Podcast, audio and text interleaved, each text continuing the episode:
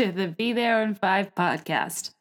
A major letdown, alternatively, compared to this uh, incredibly epic intro song. I am Kate Kennedy, owner founder of a little business called Be There in Five, known for our reminder mats, our artwork, uh, now expanding into pop culture commentary via this podcast, and other things coming up winter 2018. I say that just so you think I'm more interesting than just my doormats. I have more to offer the world.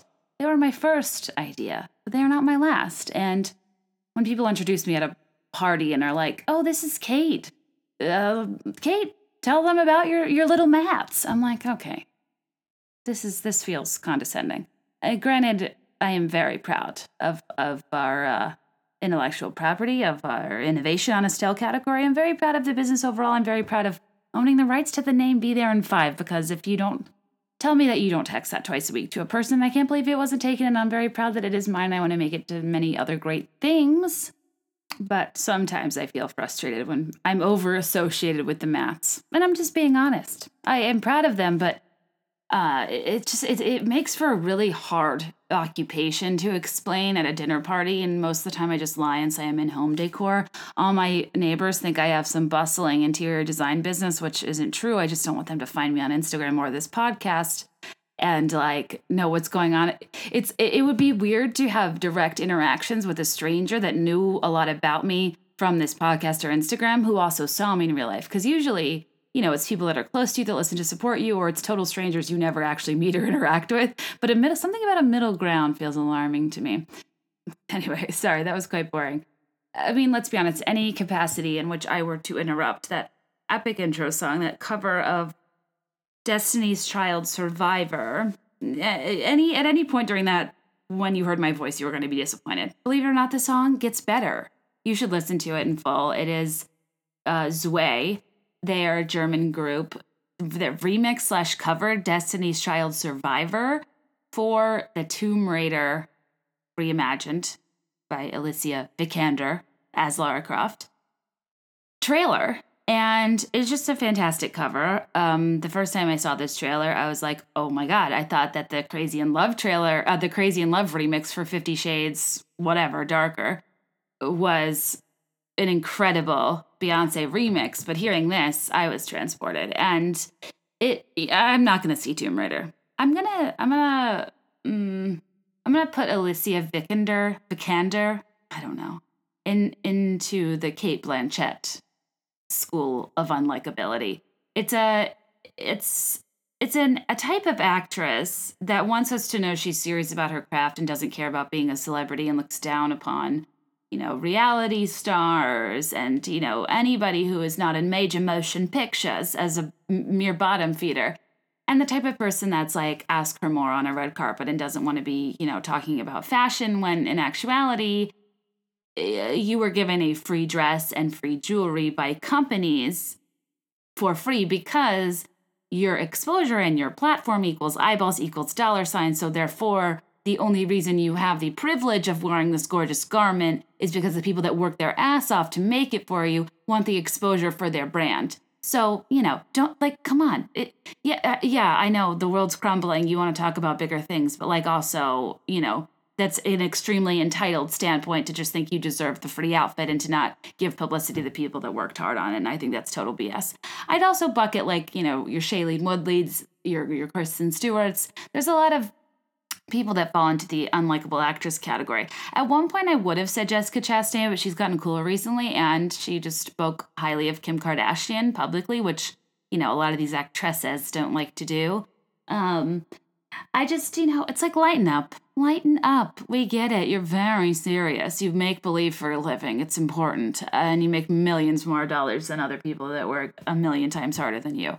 I just can't with these serious actresses. But anyway, Alicia Vikander is married to Michael Fassbender, and uh, that's like you know a, a, cute power couple. I'm I'm on board with a good celebrity pairing that uh, flies a little under the radar and doesn't seem overly thirsty for press. But um, anyway, I, uh, I I love this song, but I love me- if if you had to ask me my favorite music genre, I might go as far as to say that movie trailer is my favorite genre because it's it's carefully curated. It's always going to build. It's going to evoke suspense. It's going to evoke serenity. It it's going to be a mastered version of whatever the already good song is. And you think about great movie trailers like this Tomb Raider one, like The Secret Life of Walter Mitty had this great of Monsters and Men song. Think of uh, Arcade Fire's Wake Up and Where the Wild Things Are. Think of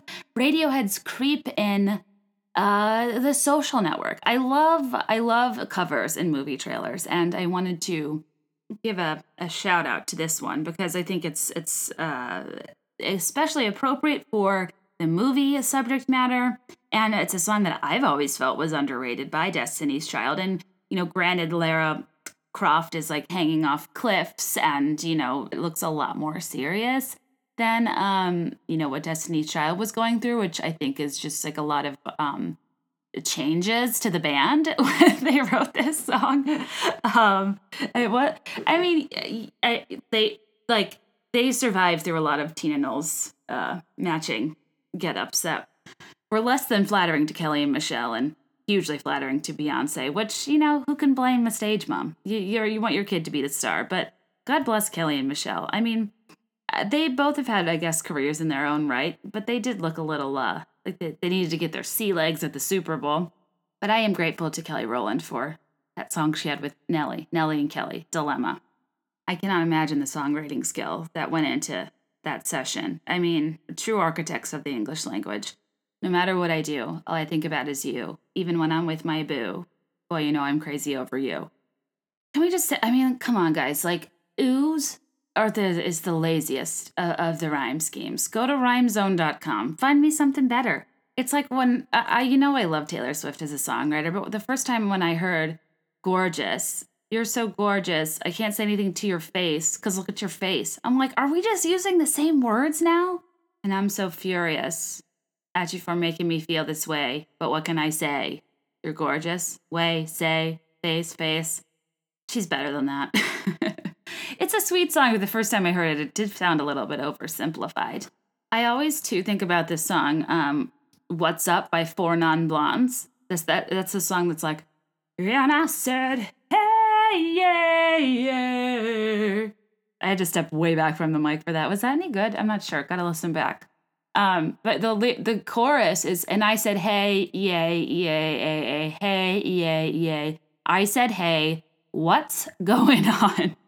And since I was a kid, when I heard that song, I was just like, "Man, this is all they could come up with." I guess it goes to show melody's more important than words to a degree, but I guess I'm still on a tangent about the opening song, eight minutes in. But anyway, listen to the whole thing; it's awesome. "Survivor" by 2WEI and I like even though I don't really have life situations where you know I'm metaphorically hanging off a cliff or you know switching out band members or wearing hideous bedazzled asymmetric outfits like Destiny's Child did when they wrote this song.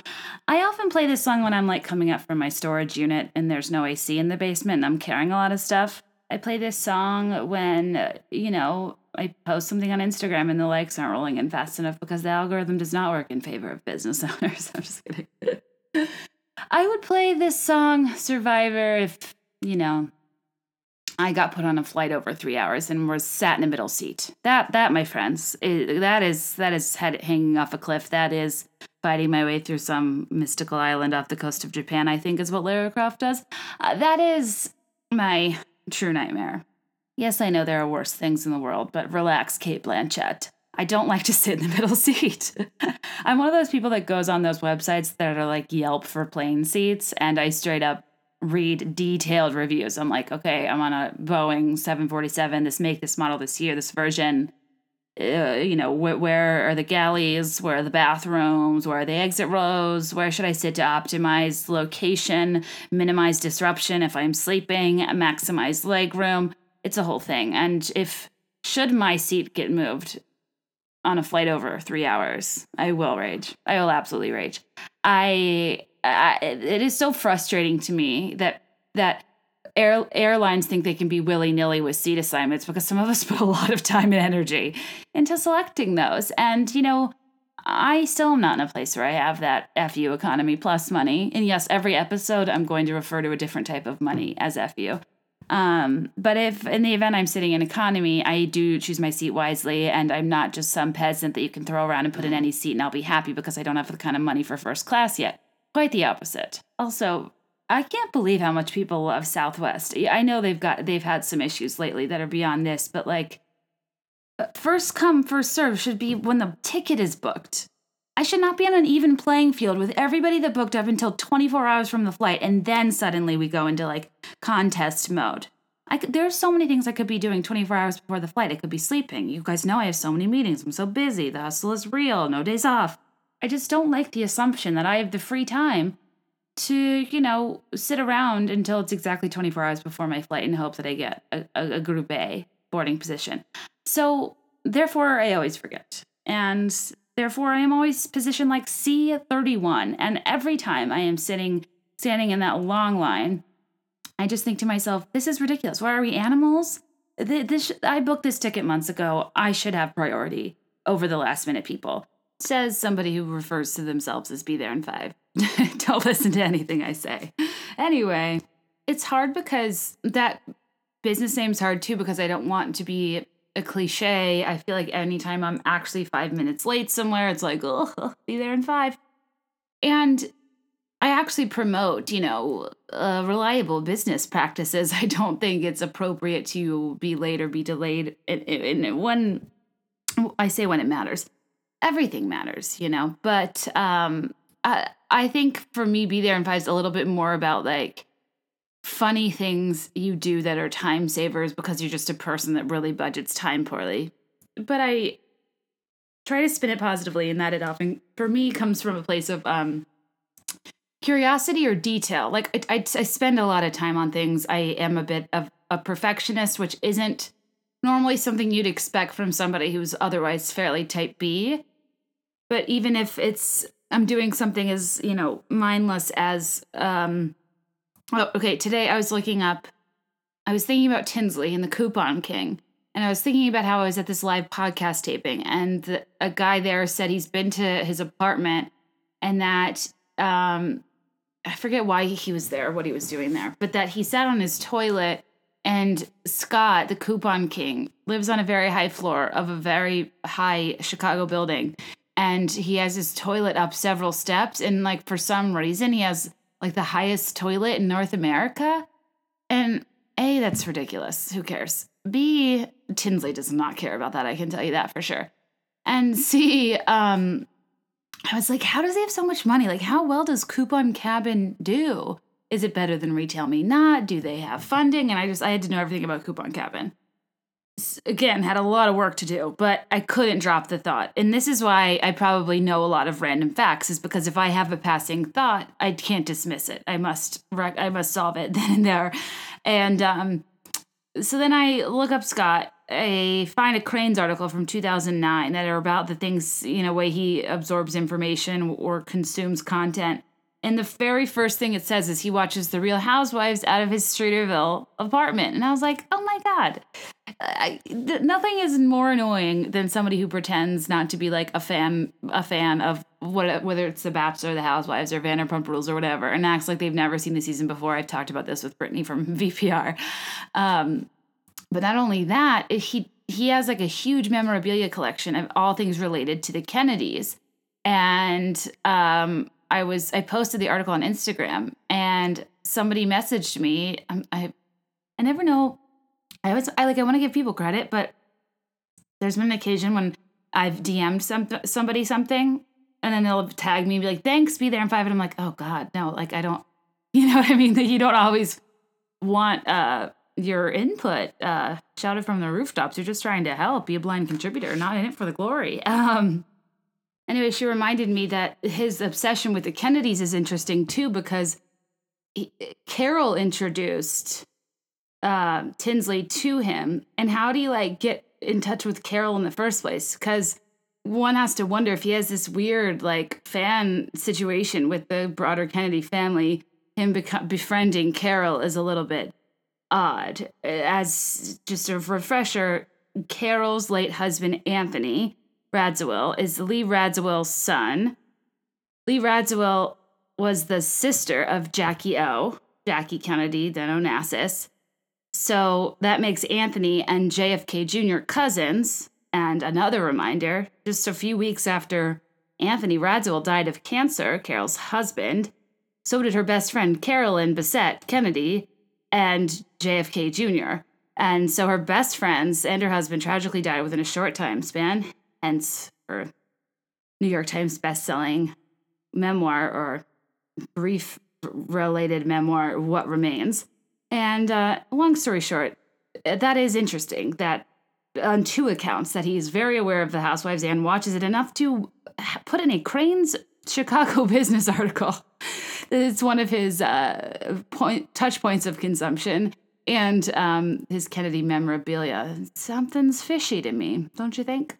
You don't think Tinsley did more of a deep dive? What was I saying? Why did I bring that up? Oh, the be there in 5e things I do, justifying my own behavior, right?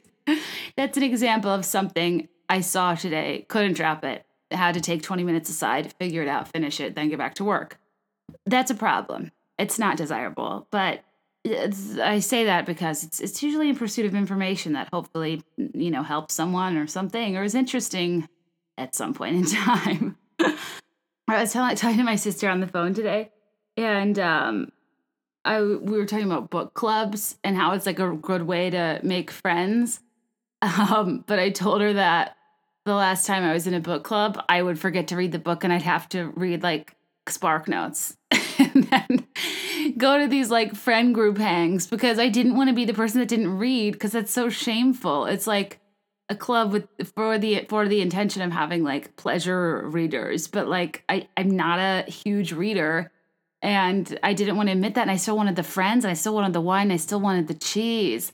So what do you do? Do you say you didn't read and then appear lazy and like you don't care about the group when really you, you, you care so much about the group that's why you're faking being a reader?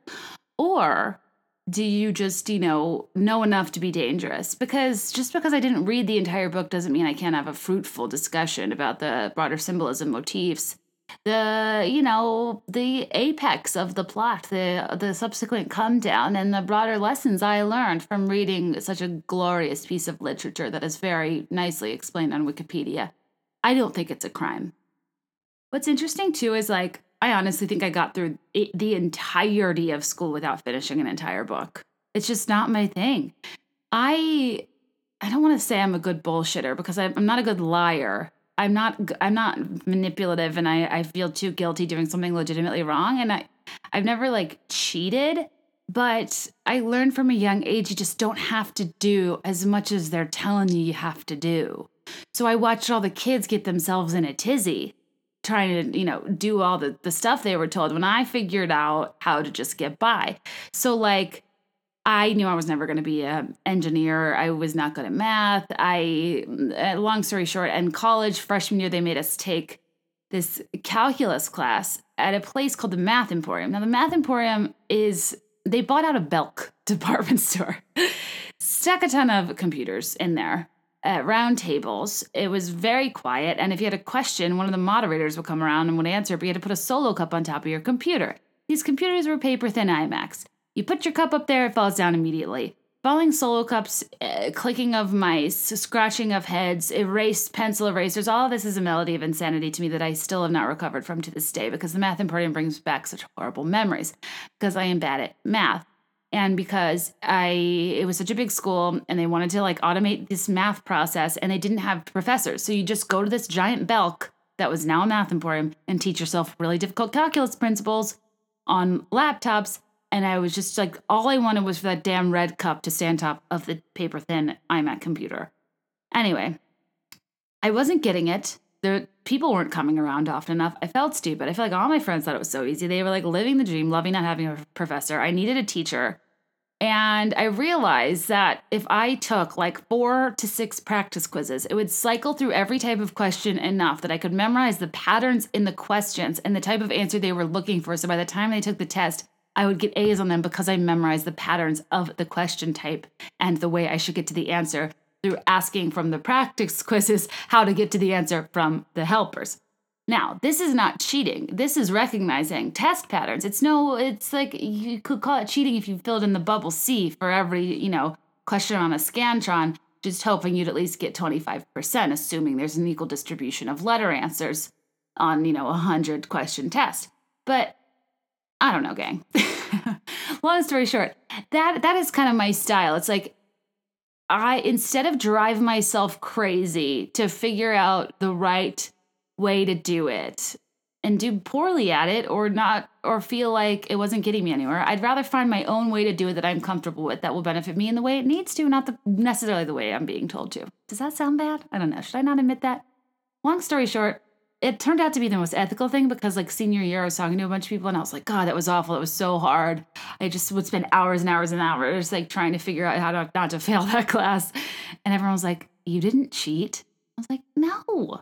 What you did? Are you kidding? You you were willing to risk getting kicked out of college? Never. I, they were like, yeah, we just like pass around answers or like whisper to each other or like signal at the table. I'm like, no, not my jam. Can you imagine telling your parents you got kicked out like for an honor code violation? I would die. Could never. Anyway, long story short, to be there in five way of life isn't so much irresponsible or disrespectful. Uh, it's not about lying or cheating or stealing. It's all about acknowledging who you are and finding the shortcuts to get around your issues in life. So, as long as you're not harming anyone else, and you might even be benefiting other people by not making yourself a stressed out, hot mess of a person, these shortcuts enable you to be a functioning member of society while taking into account some of your shortcomings. Why was I talking about that? I don't even know. Anyways, the Scott thing just it reminded me of um, how like Peyton went on relationship and kind of acted like she didn't know who he was, and then now she's on Southern Charm. But then people saw a Facebook status of hers in 2014 of how um, she was like, mm, "I love me some Southern boys." Shep and Craig love Southern Charm. Like she's a fan of the show. Like Brittany was a fan of Vanderpump Rules. Just like Peter is a super fan of The Bachelorette and had it as his yearbook quote. And then he got on Rachel's season. It came time to propose, and he was all like, "Oh wait, I have to actually propose." Like, yeah, Nadoy, it was your yearbook quote in like 04. That, what was that? Jillian Harris. That, that was a, that was a minute ago. You should know by now that you were gonna have to propose to go on this show, and that's why it was such an obvious strategy to get the to become the Bachelor, and why I think what I think ultimately held him back. They they, they sniffed out something that wasn't right about him. Anyway, well, I guess was speaking of something not seeming right. I just listened to an interview with Thomas Markle on Good Morning Britain, which like it, should he be doing interviews? I don't know. I'm very confused by the whole thing. And it was really sad because they were like, okay, so tell us what really happened. And basically, right before the wedding, he realized that all the press for the past year had made him look like a deadbeat, a loser. It was like him grabbing a beer, it was him like bent over in a bodega, it was him just doing he just kind of looked he thought he looked pathetic and he was hired the paparazzi allegedly not for the money i don't know how much he got paid but to turn around his image and make him look like a better dad before the royal wedding. Now guys who's everybody does that. Every famous person uses the paparazzi to make themselves look good. I pointed out last week that kim kardashian when she did that like fake paparazzi parking lot shoot outside of Jenner Communications, where she was just walking to and fro the family offices in different, you know, uh, uh, space cadet Zenon the Zequel outfits.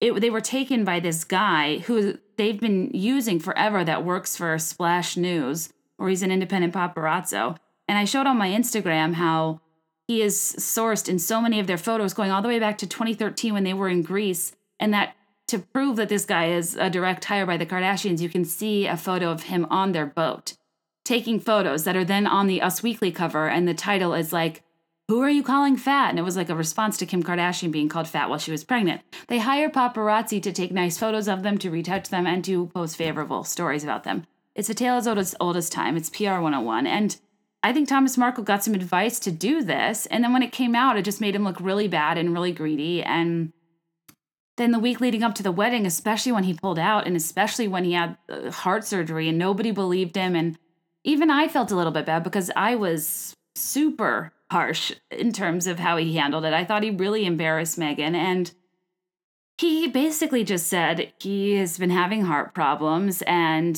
he went into the hospital and he thought, you know, after a day and a half, he checked himself out. This is like a week and a half before the wedding. And he was like, I really want to go.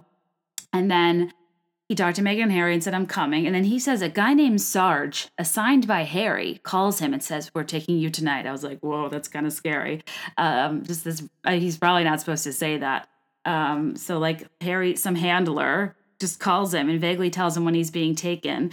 He says he starts having heart palpitations and chest pains about going because he was in the hospital and checked himself out for those heart palpitations that are getting worse with the stress. So he goes back into the hospital. His friend drives him across the border to a hospital in the States because he lives in Mexico.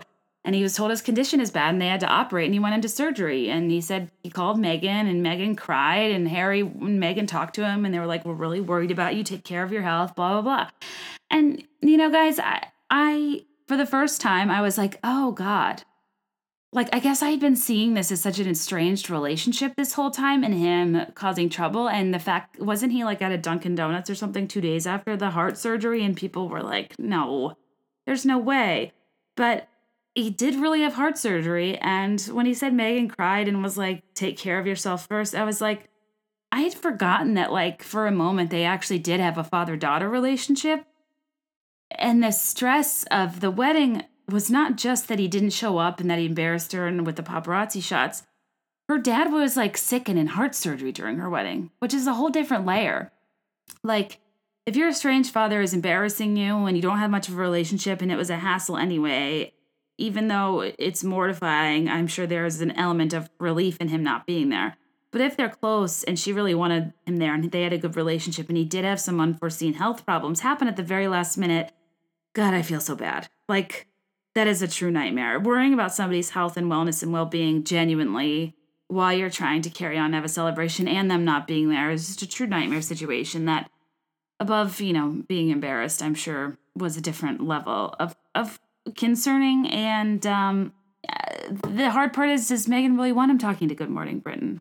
Do, do they want him doing interviews with Piers Morgan? I don't really know, but it's an interesting interview. It's worth a watch. He kind of explains everything. He just I don't know. I, what I will never understand is why he was not groomed months and months and months ago. Why he wasn't flown to London to meet people. Why while why he wasn't told who he can and can't talk to and what to do. Because I think for a normal person, especially someone who lives in somewhat of isolation, who has to go to internet cafes, uh, he probably just doesn't know the right thing to do. Doesn't know the protocol. If the press wants to talk to him, he's probably like, yeah, okay, I'll answer some questions. He doesn't get like the smoke and mirrors and the intensity of of the need to not feed into the media that this family feels. And like, I think the whole thing's a little bit weird. I think she had to delete her Instagram. She had to delete her blog. She worked so hard on like the the wiping of the identity creeps me out a bit, and um, the fact that she has no direct touch point with the people anymore is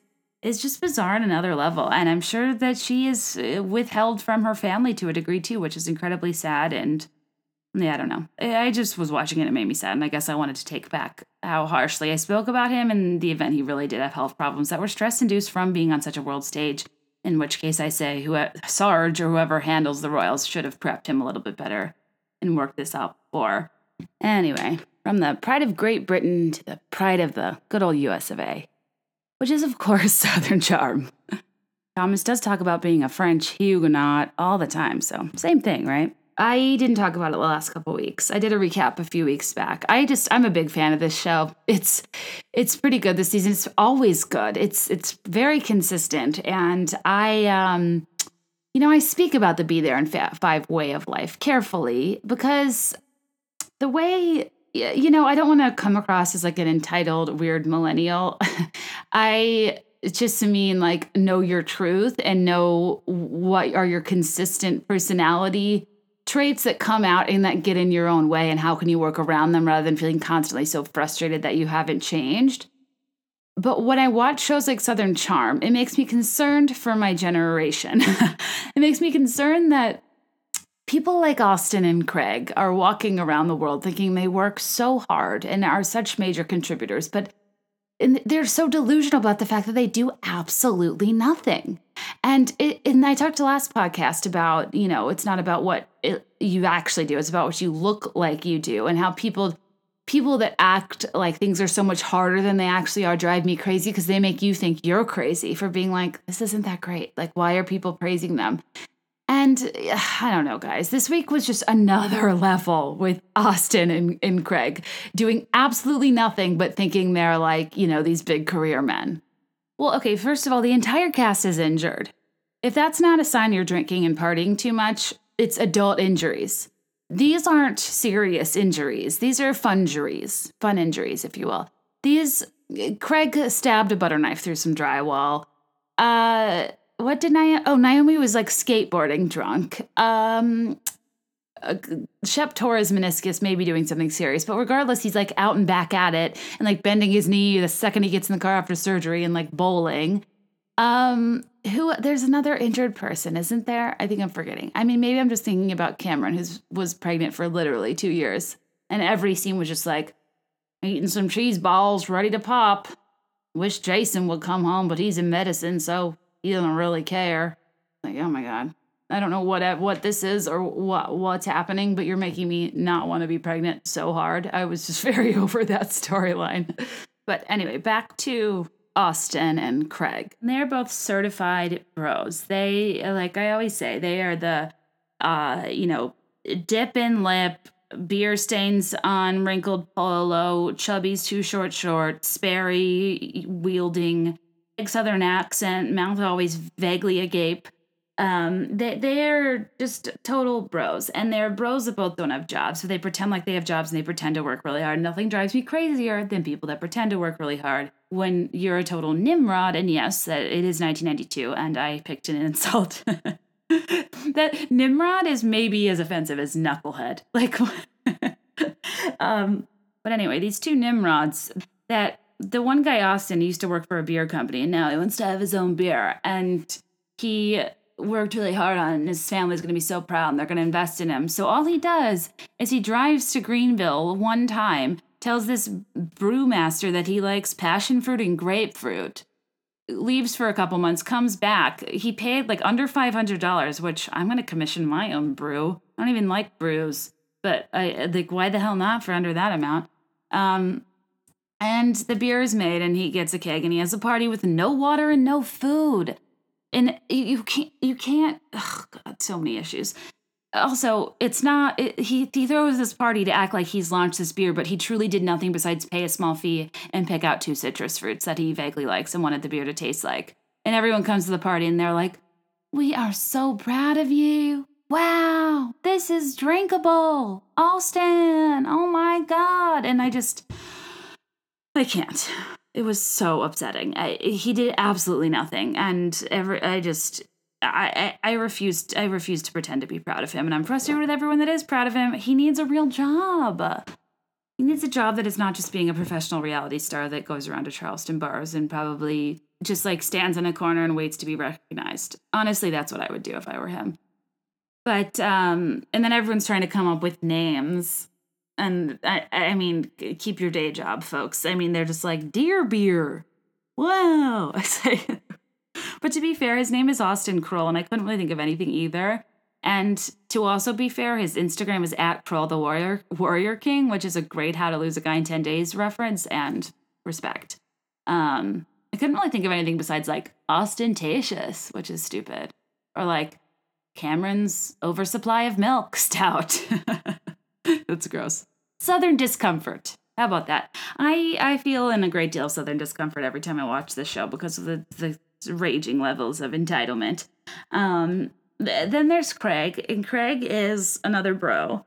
He's not from the South. He's from Delaware, and he's been lying about not having a job for like four years now, and it's tough to watch.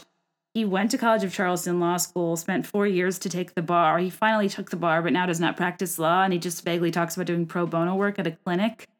Um, but like, you need to make money. I don't know. It's in, oh gosh, he um he is the human version of that cheese plate he put out for Naomie. He is like trying to be something and to be classy and cool and artsy, but he is just, you know, a brie wedge with half the wrapper on when you're dodging the rind with a few spare stale crackers you have laying around that you put out for a house guest so as to appear like you're putting out a charcuterie platter. It, he he just is like a poor he he like has the basics. It's just he's a poor execution of what he wants to be, and it's hard to watch. And Patricia put him up to this not difficult task of designing a pillow for her line, I guess to go with her dog caftans.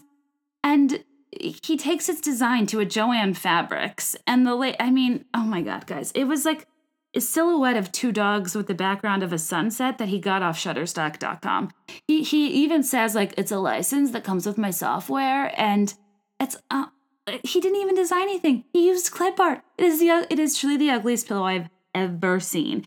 It is a pillow that the big lots would turn down as residual inventory. It is a pillow like make for your mom and your home ec class in middle school that you made out of a t-shirt you bought at the Goodwill that somebody bought on their trip to Wyoming one time, and it's like a silhouette of wolves howling at the moon, and it says something like "Wild Earth." It, it's it's just not what it's not Patricia at all, and it was so ugly. And I just the fact that he is acting like this is his big break. He has this pillow line that this is his design, but really he just got uh, licensed it from software. I mean, it's just it's a whole metaphor, and I can't. I can't deal with that the, the half-assing of life. I just can't. It he can't, he put a butter knife through drywall. I I, I get frustrated. And there's one scene where Austen put puts on his shirt, and he's the type of person that puts his shirt over his neck and then shoots his two arms out through the armholes. Like I don't trust anybody who puts their shirt on like that. Does any do it? I mean, maybe it's women, but like I just I don't know, head through the neck, one arm at a time. It just doesn't, it just seems like a really unnecessary shortcut in a hobby you never dropped as a kid to shoot both arms through each armhole at the same time and hope for the best. And I think he is a bit of a kid that never really grew up either. Um, beyond those two and, you know, the beer and the crafts, and actually, I think when I was watching them together and Craig was talking about his crafts and Austen was talking about his beer, I was like, this seems like a huge opportunity for craft brews. Craig's like, webisode series where he does crafts and talks about the grapefruit nose and the the the undertones of of Coors Light and Miller High Life he tastes under beers because he was trying to act like it was wine. And do you remember when he had a job with JD and knew nothing about whiskey, but like wanted to be the CEO of Gentry Bourbon? Oh, geez, geez, geez. Um, the other, I mean, obviously Ashley is a monster troll. We hate her. She's horrible. Apparently, comes out on the reunion that she's actually an escort. Um, good times. Uh, on the internet, I was reading, maybe it was on Reddit, that somebody thinks that she, like Landon, introduced her to Thomas in, in California as like kind of an escort service type situation. I mean, girlfriend is crazy. She uh, truly, she is. She is horrible. She is a bachelor re- reject, cast off wannabe and she I just think she knows the formula for reality TV, but it's just not landing. She's not even a likable villain. I mean, even villains have their fans, but she's just not she she's just not liked by anybody anywhere in any capacity and she needs to go and it's very difficult to watch. And obviously, we all hate Thomas too, but I don't even want to waste my breath on them. It's like it's such it's statingly obvious. We all hate them. I, I totally ship Kathryn and Shep. Oh my gosh, I, I all of a sudden she was like, oh yeah, we hooked up after Kensie was born, and a few times since then. And watching them interact, they have such chemistry, and I was like, whoa.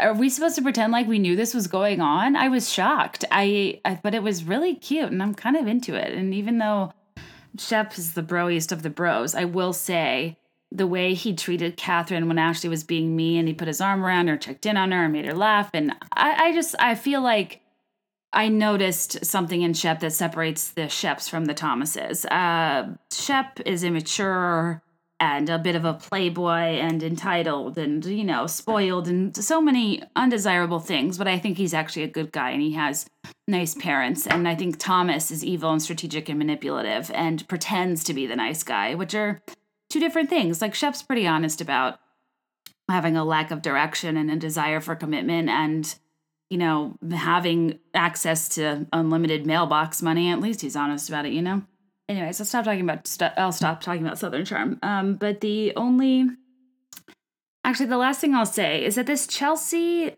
Victoria thing is so annoying because a they're fighting over Austen. Austen, two arms through the shirt holes at the same time, curl, and um, he.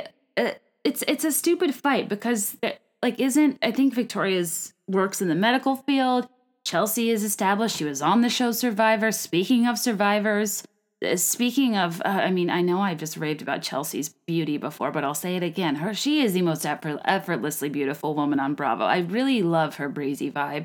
Um, they're they're they're both strong, independent women, uh, career women. They both, uh, you know, s- seem to be great girls, and they were friends. And Chelsea dated Austen and introduced Austen to Victoria. Now Victoria's mad that they're still friends and like, yeah, I didn't love the body language. Yeah, I wouldn't love somebody using my husband as a human shield to block them from the wind. Get a long sleeve tee.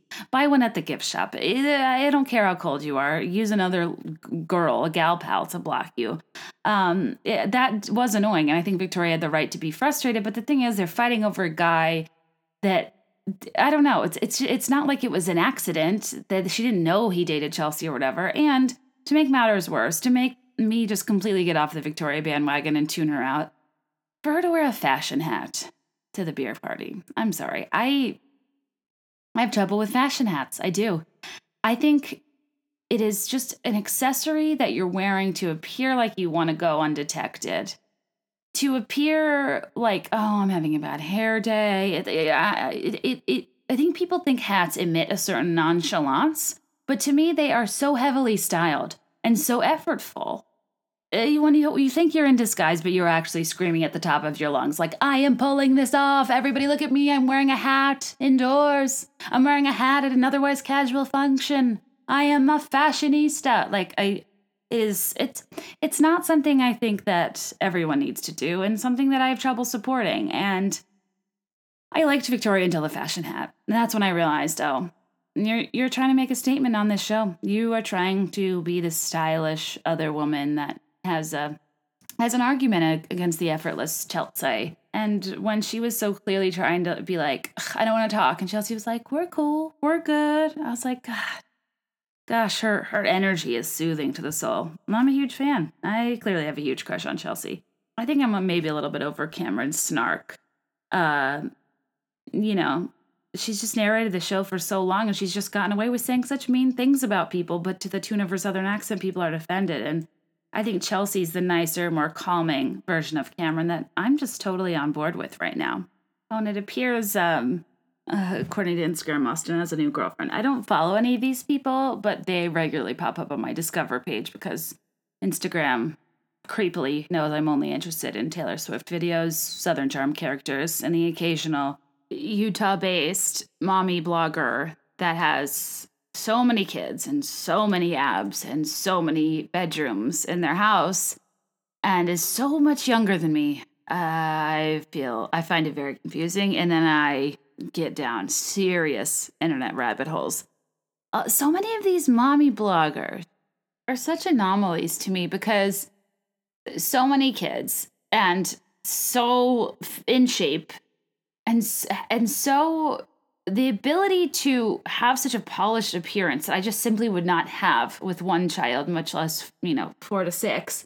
And I don't know, more power to them. It astounds me. They have full sets of lash extensions, full uh, sets of hair extensions. I mean, if you've ever gotten eyelash extensions, you have to sit in, in a chair for like 90 minutes plus while people individually glue lashes on your individual lashes. It is so boring and so painful. And I guess moms probably can sleep, whereas I can't. I just think of all the things I'm not getting done. To sit through that, you know, every three to five weeks is kind of a big time commitment. And then to maintain your hair, your extensions, your balayage. Amanda Stanton, though she's not a Utah mommy blogger, she's a SoCal bachelorette, bachelor alum mommy blogger.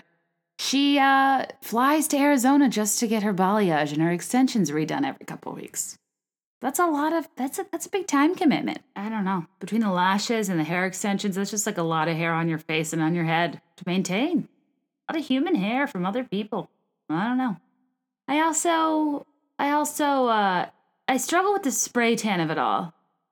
Because every time I get a spray tan, it is a huge struggle to keep that candy shell on. They tell you to wait to a cool 24 before you shower. But you come home, there's dishes, you want to do them. You know, I'm white halfway up to my forearms again suddenly. I'm 99% sure every kid is like one big geyser of various liquids. And you need to be like washing your hands and body constantly, if not washing washing their hands and body. So like how do you maintain a constant spray tan? it's the mess factor, but also the workout factor. Like, I don't even get how people that work out all the time spray tan because of like sports bra and sweat lines and boob sweat. And am I doing something wrong, guys? I don't know. It all seems really difficult, and I don't have kids. I just, I don't know. I I look at these moms that seem so relaxed and like well put together, and they have these like gorgeous, uh, you know, meal prep Sundays, and then they make their kids these gorgeous Lunchables style compartmentalized lunches that are the farthest thing from Lunchables. Uh, but that shows you where my head is once again. um, fresh food and I, there, it's better than I treat myself or my husband, and we're just two people. I can barely remember to get dog food. I I feel more what I feel more guilt scrolling through these these mommy bloggers feeds for my hypothetical unborn children that I uh, I do for anything else, and I just can't imagine being an actual mom who actually works really hard and like looking at these people as if they're a normal representation of how a person should can can operate when they actually have a bunch of little ones running around. And what's confusing to me is I don't often see if they have help or not. They don't show that piece. But you've got to wonder. I mean, especially when people are like traveling to exotic places with these kids, like taking them to Tahiti. I'm like, whoa, whoa, whoa I truly can't think of a, a, a bigger nightmare for me than like just vacationing to one giant dock that goes into an abyss of the sea. Like the t- those Tahiti huts. I mean, just the last place I would take a child, you know? Anyway, I'm the first person to champion the concept of not comparing ourselves to artificial representations of people on social media. We all know it's a highlight reel. And I know that. And I don't, I'm not, it's like funny because I'm not in their situation. So I'm not really comparing myself. I'm comparing it to a hypothetical situation I could foresee myself being in and just not responding similarly at all to how uh, many of these successful mommy bloggers handle motherhood. And they, granted, motherhood becomes part of their brand. And they there's they probably have a lot of help. It's it's never what it seems. It, it it's sometimes harder to curate perfection than it is to actually be living perfection. Um, it really like I don't know. I guess I'm kind of over the oh she's hot or prettier than me or has a better body or like I, you know you typically only compare yourself to situations you're like actively in or I'm kind of over looking at other entrepreneurs' careers and stuff because like everyone has their own path and I finally feel at peace with that. But the the mommy blogs are since it's a phase of life I'm not in yet. It's a phase of life I'm not directly comparing myself to, so yet I can kind of just like gawk I'm like a voyeur of of mommy blogs eh, in anticipation of the inevitable comparison I will ultimately do and then have to get over, rightfully so. But I just I don't know. I find it very interesting. I I, I don't fault anybody for doing it well. A tip of the cap to you. You know, we're talking mommy bloggers here. A tip of the fashion hat to you, because you probably wear them. And even though it blocks your peripheral vision that you desperately would need for children on the playground, because you know I cannot handle a playground. It really stresses. I've taken my nephews to a playground like once, and I was with my own mom, and I was just like, "Mom, you cover the mon- monkey bars. I'll be over by the slide. I- am going to uh, dig through these wood chips and make sure that none of them have splinters." So, as always, I'm breezy. I guess I just feel like with um, in my life, in having nobody else to do the work, and being self employed and trying to build something on it, and even just like adding my dog into the mix, it's so pathetically hard for me to have like the house clean and the dog fed and the dog exercised and calm and my work done and to feel like I can, you know, at least get myself something to eat. If I'm feeling extra generous, I'll see if my husband wants something to eat. Most nights we just like graze separately. It's it's like always so busy and crazy now. And I know any parents just say like, "You think you're busy, you think you're crazy. Just wait." And I believe you. That's the thing is like I just I I'm hoping for just a giant priority shift. I'm hoping that I won't feel such a a uh, gap in my uh, trying to fulfill a career driven purpose that I'm not meeting. So every day I feel this constant anxiety of like, I need to be doing more. I need to make something of myself. I quit my job. What was it all for? Why am I not getting a corporate paycheck? Like, what, what, like, what does this mean? What does this do for my life? And how can I contribute to my family? And not just make this a totally selfish, fruitless endeavor where I'm just like, running in circles, kicking up dust, trying to do a bunch of things I like and telling myself it's okay. Uh, and I, uh, to, to, be totally honest, like that's how I feel most days. And like, I, I know, I know, I've, I've heard from other moms that like having kids gives them a different perspective where like you realize you were chasing something that was never there because like true purpose comes from like loving other people and caring for things. And I totally 100% see all that, but it's also so hard to objectively put yourself in that scenario when I feel like in the headspace I'm in now, I just wouldn't be a good mother. Like, I just, I don't know. But also, I'm projecting on a person that is not me as I am now. It would be me as somebody, you know, who, who cares for something way more than I ever care for anything in my life currently besides tugboat. He's sitting next to me. He's staring at me. He can hear me. I love you forever. You are my moon and my stars and my sky. I just mean you're not a human. I hate when people act like dogs are humans. I tried to get, I tried to tell Greg like Happy Father's Day, and he just looked at me. But then he put on his tugboat shirt that I made as a the parody of like the Givenchy dog snarling shirt, and I think he secretly wanted to celebrate Father's Day and get a little bit more credit than I give him because he didn't want the dog in the first place. But I like to think now he can't see his life without good old Mister Boats. Anyway, sorry that was a weird tangent. Uh, what was I talking about? Instagram. Oh yeah.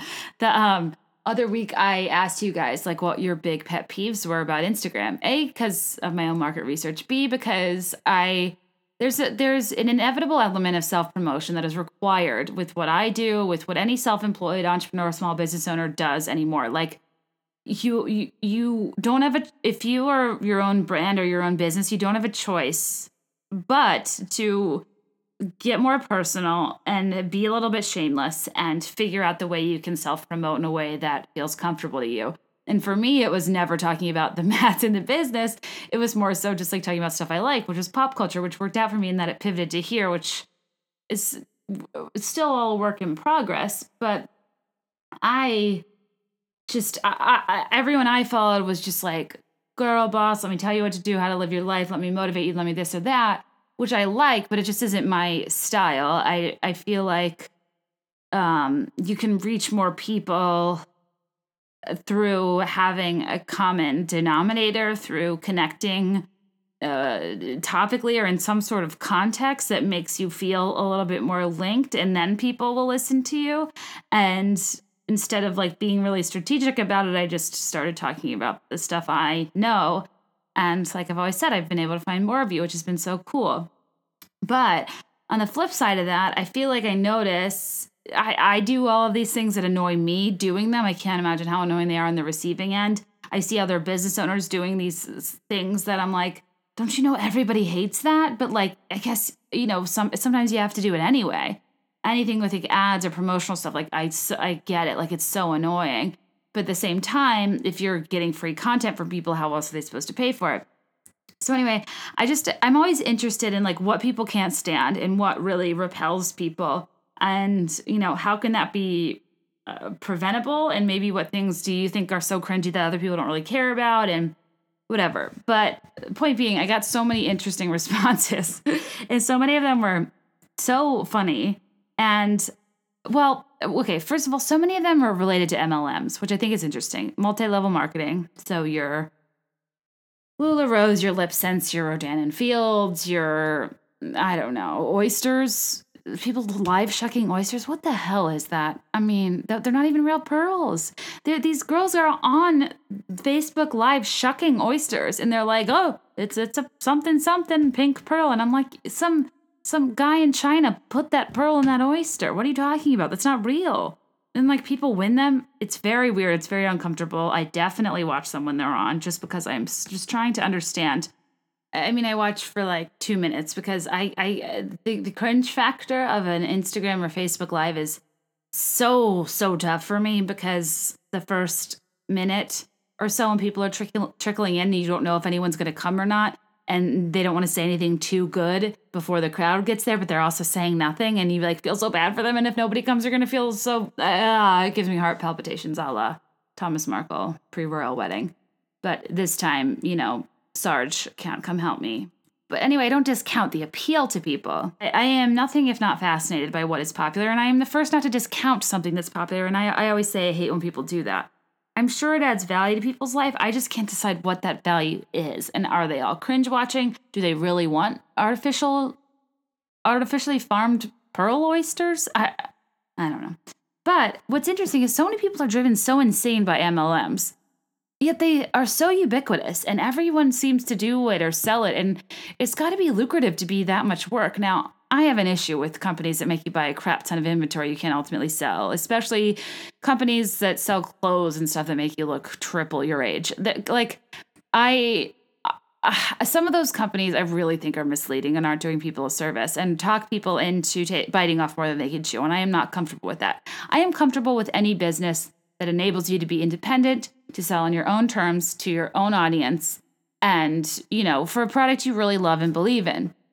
Uh, what I heard the most though was that people reach out on, you know, Facebook, Messenger, Instagram, or wherever under the guise of wanting to like catch up and see how you're doing. Then like their second or third message is, so I have this really great opportunity, and it's like it's so transparent. Nobody cares. Nobody's interested. Like, does that actually work? I'm in this really funny Facebook group called Sounds Like MLM, but okay, where people just screenshot the absolutely insane things people say trying to sell them things, and it makes me laugh really hard. Again, please don't stop listening to my podcast. I'm not opposed to people that sell things. I'm opposed to not reading your audience. That is what life is all about. You if you worked at a brick and mortar store, at a retail store, when somebody walks in, you would read the audience and realize are they a person that wants to interact, that wants my help, that wants a dressing room fashion show, or do they not want to be spoken to? I do not want to be spoken to. So online, when you can't read or convey tone, I think people just don't get who their audience is. And like, if I was ever going to consider buying something from you, if you approach it to me like, hey, I have this great opportunity, or like, have you tried this life changing emoji, emoji fireball thing for entrepreneurs, star, star, cash sign that changes your life, world, world, world explosion, try our wraps. A hundred sign, a hundred sign, check mark, check mark.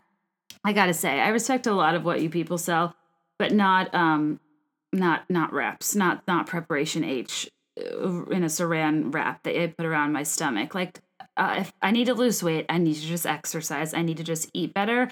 I need to stop like lotioning and potioning and wrapping myself and lying that it's actually going to be any sustainable change that's the sort of thing I'm not into.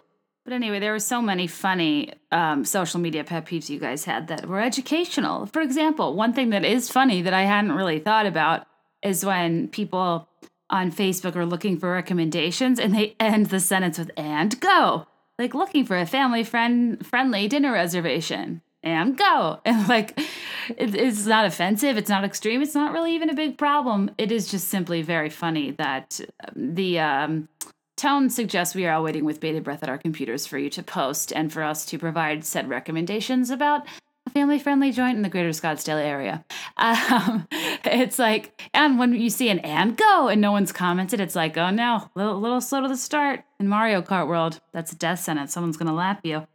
But what are you going to do? The one that I thought, in terms of social media pet peeves, that was universally relatable well, uh, you know, there's your old standbys. There's the vague status post. There's the people that post things that that are like karma's a bitch or like I hate everything or gosh, sometimes people really let you down. And everyone's like, oh my God, girl, call me. Is everything good? And then, you know, there's like the default posters that are the first responders, the friends that want to appear to be the best friends and that are like calling you now. And then there's the people that are like, you know, giving you scripture.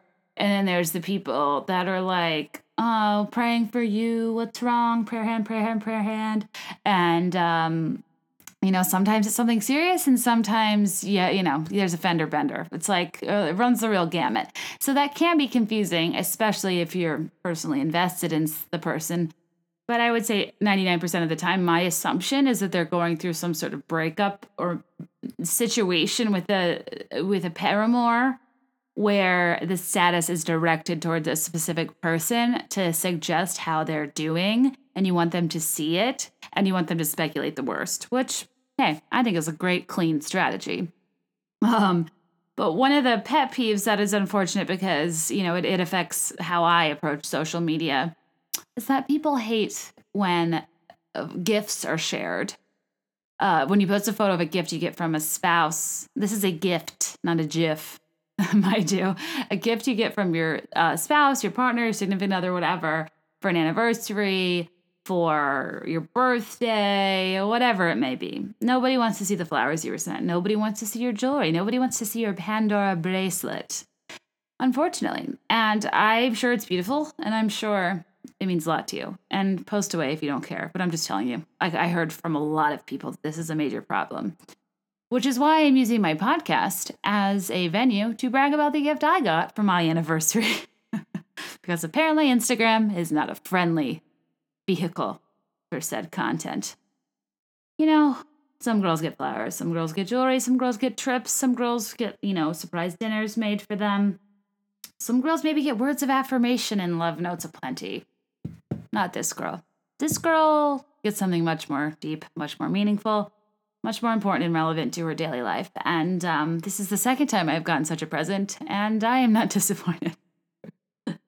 so uh, I don't mean to brag, but uh, let me let me play a little excerpt from my anniversary gift.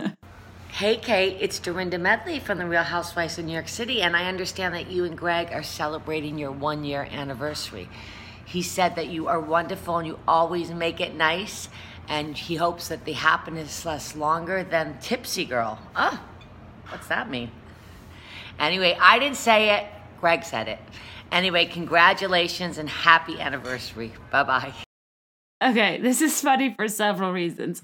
One, it shows the season he watched with me or was paying attention during was clearly like two or three seasons ago.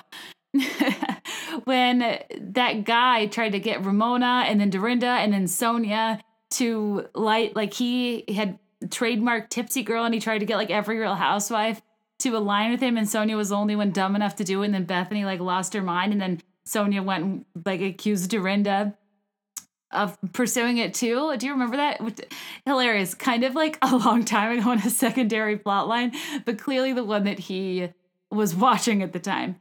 B, love that he knew a default catchphrase and he knew to he scripted this out and he knew to say i always make it nice i do and while there is you know a bit of a oh, what do you call it? A Mandela effect happening where she actually said I did it nice and the world thinks she said I made it nice. I like I made it nice better. Um, and the fact that while age, okay, then she slurs. See, she slurs. She says that, that the happiness lasts uh, longer than tipsy girl. Like, geez, enunciate, girlfriend. You got, probably got paid a good 30 bucks for this. That's not chump change.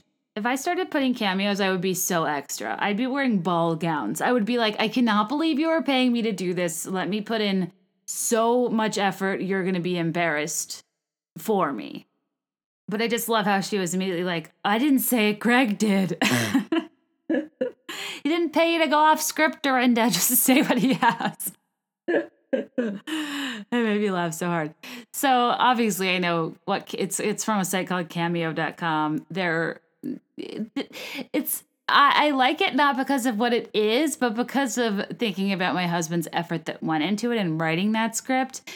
One show he also watched with me, like the first few episodes of this year, was Summer House because we like we used to live in New York and I feel like I understand those type of people. Not that they're my close friends, but like I know the type of person that summers in the Hamptons, and I like to watch it.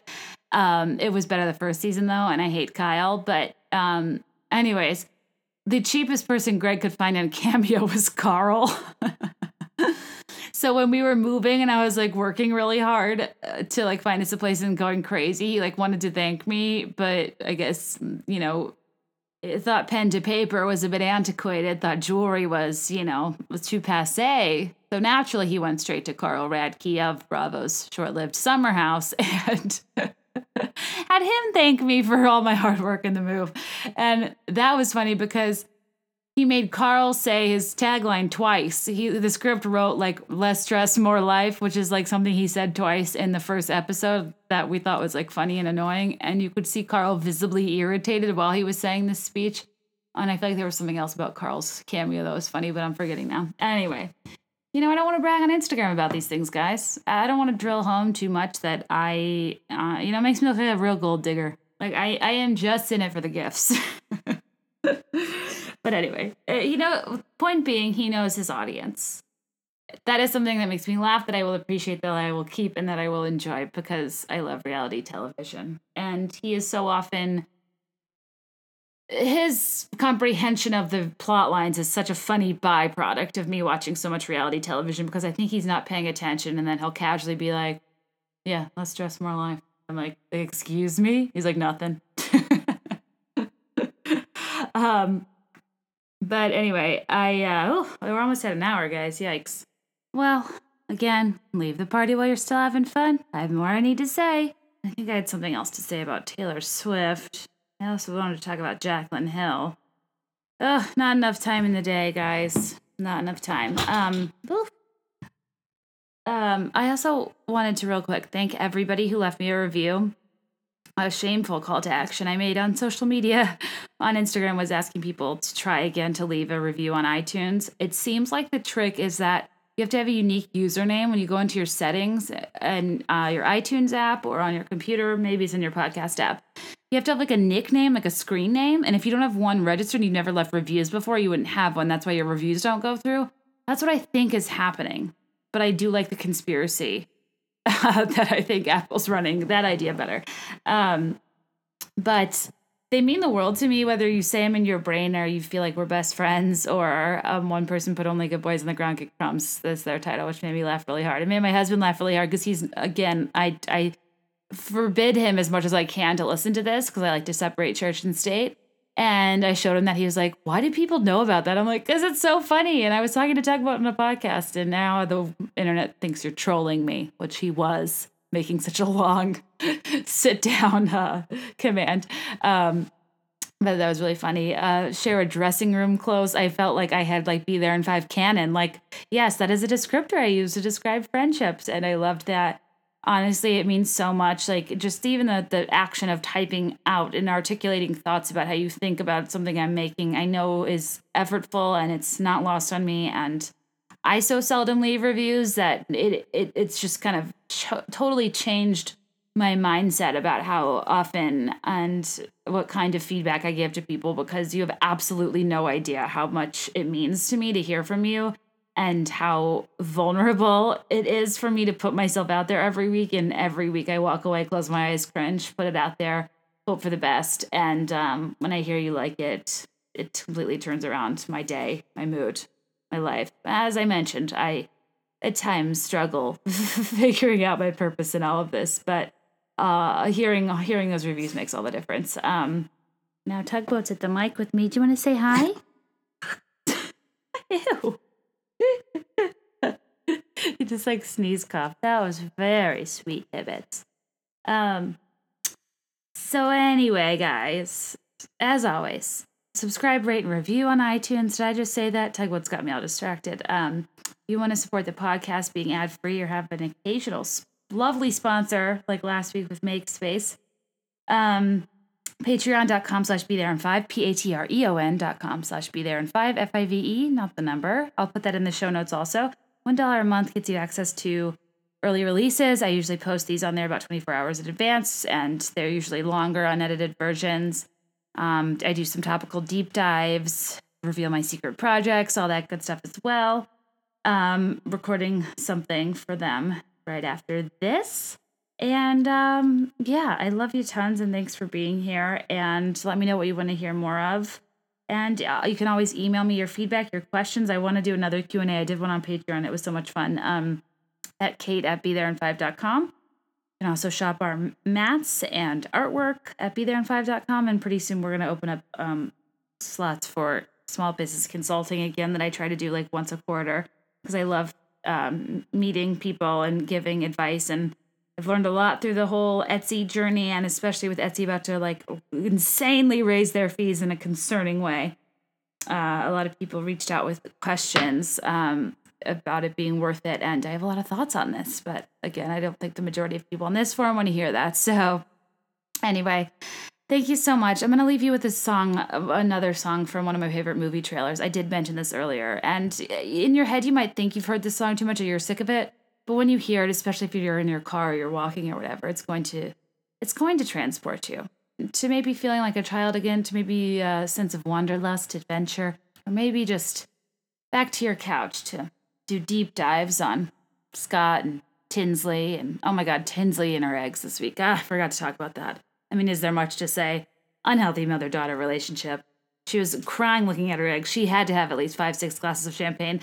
Uh, I can see myself like cry, laughing, goofy, joking about that, and really shedding tears of my past regrets, uh, like her and her mother seem to have. And I did see their Dr. Phil episode, and they do have a notoriously clingy, weird mother daughter relationship. But I think Dale is the better Patricia, and I'm Team Dale.